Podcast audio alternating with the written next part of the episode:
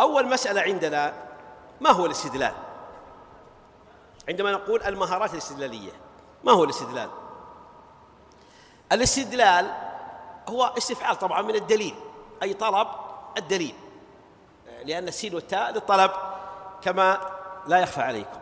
فهو وهذه المقدمات أنا ما أحب أن نطيل فيها كثيرا إلا فيما تحتاج إليه الناحية العلمية المتعلقة بالموضوع. الاستدلال هو طلب أي طلب الدليل طلب الدليل وطلب الدليل علميا يستخدم بعدة معاني منها مثلا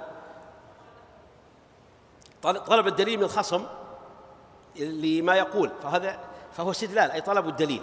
الاستدلال البحث عن ذات الدليل فعندما تقول ما دليلك على مسألة كذا فأنت أو أو أريد أن أستدل لأن الزكاة واجبة أو أن العمرة غير واجبة طلبك للدليل والبحث عنه هو استدلال هو استدلال. لكن المعنى الثالث الذي لم نقله هو المراد هنا هو المراد هنا وهو أن تكون بين يديك الآية ثم تبحث عن كيف دلت على القضية أو المراد. أو الحكم. أي طلب المدلول وليس طلب الدليل. المعنى الأول والثاني طلب الدليل ذاته. يعني عندما تقول آه، استدل لوجوب الزكاة. تقول وآتوا وأقيموا الصلاة وآتوا الزكاة.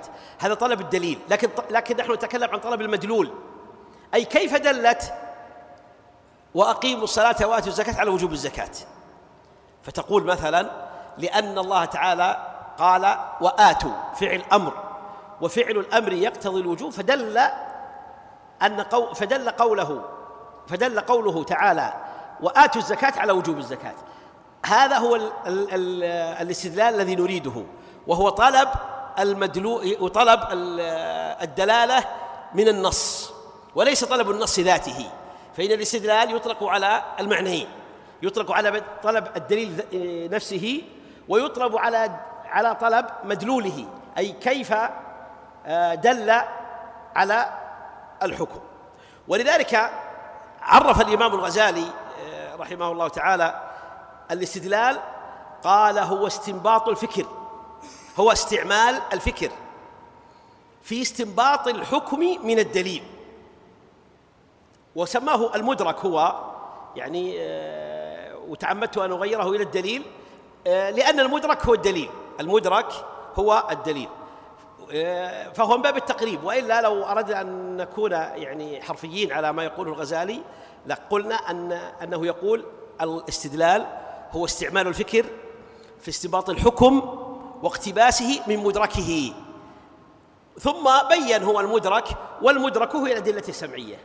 والمدرك هي الأدلة السمعية. هي هو استعمال الفكر في استنباط الأحكام واقتباسها من مدركها. أو من آه، أو من مداركها من مجموعها. ثم بين أن المدارك للدليل هي الأدلة السمعية هي الكتاب والسنة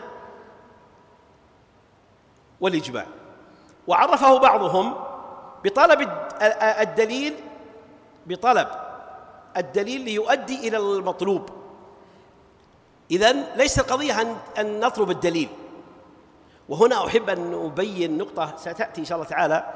لكن هنا لها مناسبة مهمة جدا وهي أن طلب الدليل ليس كافيا. ولذلك تجد أهل البدع يذكرون بدعتهم ويذكر آيات كثيرة. فالذي يجهل أن القضية العلمية ناتجة عن دليل ومدلوله قد يستعظم قولهم. ولا لا؟ ويصدقه. ولا لا أيها الإخوة لا الاستدلال هنا بهذا المعنى هو طلب الدليل موصلا إلى المطلوب الذي ما هو المطلوب؟ اللي هو الحكم إلى المطلوب. تعريف الغزالي يفيدنا الحقيقة فوائد كثيرة جدا يجب أن نقف عندها في قضية الاستدلال. عندما قال هو استعمال الفكر معناه أن أن الاستدلال عملية اجتهادية. أن أن العمل أن أن الاستدلال بمعنى استخراج الحكم من الدليل هو عملية اجتهادية. ولذلك قال هو استعمال الفكر. ولذلك لا يقوم به ولا يستطيعه إلا من أوتي علما. بل إن الإمام آه، آه، السمعاني عليه رحمة الله في قواطع الأدلة آه، قال كلمة لما ذكر شروط الأصوليين في المجتهد أن يكون عالما بالقرآن أن يكون عالما بالسنة أن يكون أن يكون أن يكون اختصرها بكلمتين. قال وبالجملة هو أن يكون قادرا على الاستدلال والاستنباط. لماذا؟ لأنه لا يمكن أن يستنبط ويستم ويستدل إلا آه، صاحب فكر علمي مؤصل.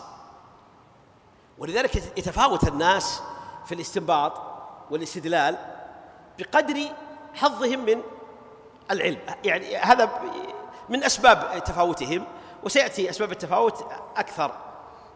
والله أعلم.